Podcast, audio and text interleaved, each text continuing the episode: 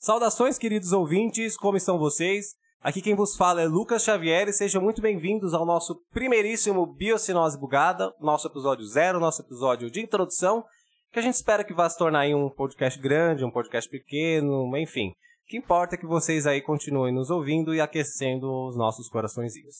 Eu digo nossos coraçõezinhos porque eu não estou sozinho nessa, eu estou do lado de uma pessoa, mas não uma pessoa qualquer. É uma pessoa muito especial, uma pessoa muito querida. É uma pessoa que eu me perco em seus olhares cintilantes. Mas de qualquer forma, eu vou deixar ela mesma se apresentar.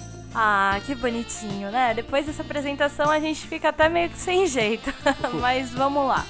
Meu nome é Fernanda Coste e eu estou muito feliz de estar aqui com vocês e espero que vocês continuem nos acompanhando aí mais pra frente. Exatamente, contamos com a sua presença. Então, sem mais delongas, vamos de fato começar esse episódio. Solta a vinheta.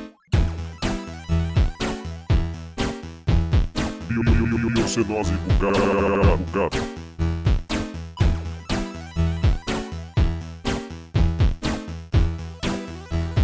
Mas afinal de contas, o que é essa tal de biocenose? Biocenose são comunidades biológicas que convivem naquele mesmo meio ambiente, ou seja, elas são, são espécies que não têm nada a ver umas com as outras, né? Têm seus hábitos de vidas que diferem uma das outras, mas elas dependem daquele local para coexistirem, né? Ou seja, os humaninhos aqui na Terra, né? Exatamente. Mas e o lance bugado da coisa?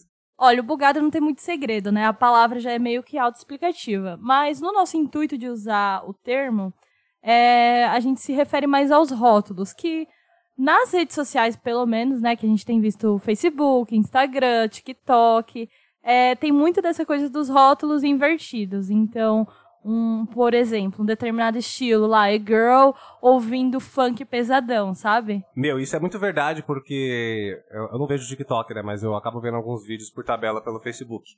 E esses dias eu tava rolando meu feed e aí apareceu um vídeo que era uma.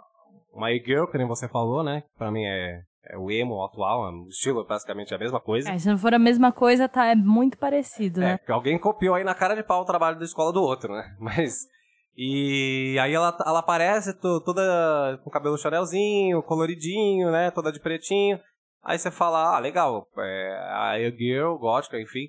E aí, de repente, começa a tocar um funk e ela começa a requebrar a raba. Aí eu falei, mano, como assim, velho? É, então, longe de mim é, julgar essa galera. Não, olha, cada um é cada um, cada um ouve o que quer, se veste do jeito que quer. Só que uma coisa é fato, a gente fica meio bugado porque a gente já tá acostumado com uma coisa determinada ali, né? Você pode falar assim, ah, mas tem um monte de gente aí que gosta de várias coisas, né? Tem um gosto musical eclético. Sim, eu conheço, inclusive, uma galera que é assim, mas é, quando você faz questão, né? Quando, quando você é adepto de um estilo em específico, você vive daquele estilo, né? Tipo, aquele cara que tá sempre com aquela. Com, a- com a- com aquele estilo de roupa, seja por influência musical ou não. Quando você vê ele fazendo algo que, de certa forma, é considerado oposto, você cria aquele, né? Dá aquele choque. Então você fica no mínimo, tipo, mano, como, como, como esse cara, sabe? Eh, O cara tá bem mente aberta agora, então. Então você você fica meio assim, meu. Tá que parece. Como assim, né? Quando isso aconteceu? É, quando que isso aconteceu? Quando, quando eu fiquei congelado, sabe? Você fica meio. não, como, como você mesmo falou, né? A gente não tá aqui pra julgar nem nada. Inclusive, a gente mesmo não segue uma linha específica de estilo musical. A gente tem aquele nosso, aquele nossa, aquela nossa direção, nosso norte, né? Vamos Sim. dizer assim. Mas a gente também apela pra umas coisas que não tá. não tem conexão, né? Vamos dizer assim. Mas Sim, quando sim. você vê uma e-girl fazendo um bagulho desse, você fala, mano, caralho, né?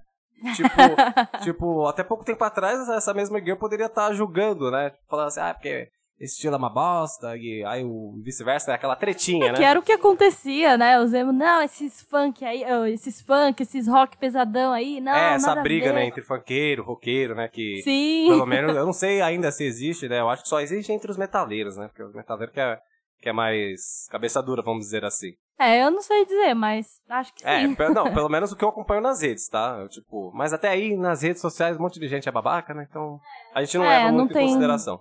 Mas, de qualquer forma, quem melhor pra representar isso tudo senão o próprio geek, né?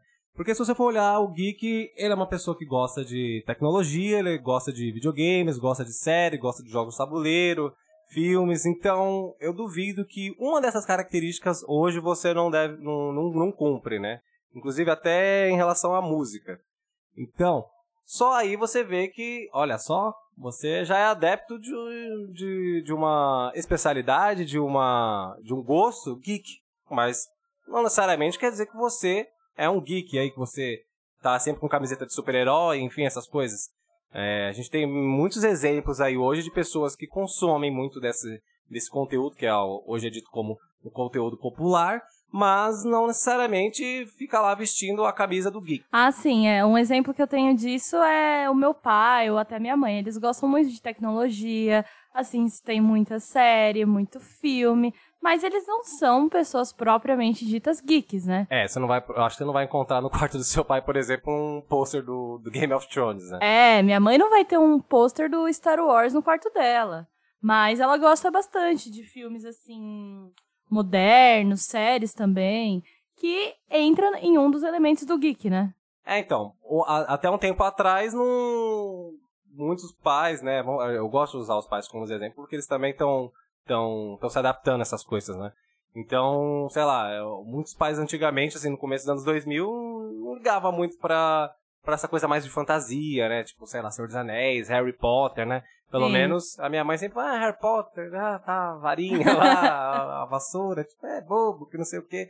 Mas você mesmo citando agora sua mãe e seu pai, com, com, com essas obras, né, mais fantasiosas, eles estão, tipo, vidrados, né? Eles acompanhavam, né? É, eu acho que o que facilitou bastante isso pra eles é os streamers, né? O Amazon Prime, Netflix, entre outros, assim, que eles conseguem assistir mais tranquilamente em casa, né? Não tem que necessariamente alugar o filme ou tem que baixar na internet. É muito mais fácil para eles hoje em dia. É, o conteúdo acaba ficando mais acessível, né? Isso se encaixa também muito com a proposta do nosso cast, que além da gente comentar sobre as coisas do meio geek, que a gente gosta bastante, é, a gente quer debater as abordagens socioculturais ou falta dos mesmos.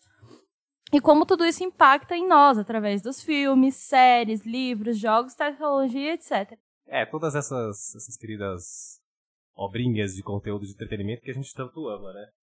Aí a gente fala pelo podcast porque é um formato muito bacana de ser utilizado, né? O que está em evidência aqui, na real, é só o papo, é a discussão, é a entrevista, é, é puramente pelo som, né? Então é mais o lance das ideias, né? A gente poderia muito bem montar um, um cenário para fazer um canal no YouTube, né? E tal, mas é, o lance do YouTube é uma coisa mais mais visual, tem uma outra forma de apresentação. Eu acho que pra gente fica melhor o lance do podcast, porque a gente gosta bastante de debater essas coisas entre a gente aqui no off, né? E então o podcast acabou sendo a melhor opção pra gente, né? Por que, que a gente só não põe um gravador ali pra pegar tudo que a gente mais debateu e tal, mas a gente sabe que também não é fácil, né, gente? Não é simplesmente só ir lá, pegar o microfone, apertar o botão do REC que a coisa roda, viu? A gente é... tá. A gente tá, tá, tá. A minha testa aqui já tá suando de tantas. Tantas frustrações aqui, viu, gente? Mas é que é complicado, né? Não é só chegar e falar qualquer baboseira. Isso é um trabalho bem produzido, dá muito trabalho, mas eu acho que é um dos melhores lugares pra gente expor a nossa opinião sobre esses variados assuntos que a gente quer tratar, né? É, de uma forma mais descontraída, mais tranquila. É, então. Eventualmente a gente vai trazer aí alguns convidados quando a gente, quando a gente falar sobre algum tema em específico, algum livro, algum, alguma tecnologia, a gente vai trazer alguns convidados que entendem mais um pouquinho do assunto pra gente tirar aquelas nossas dúvidas e dar um credencial aí maior aí pro, pro assunto em questão.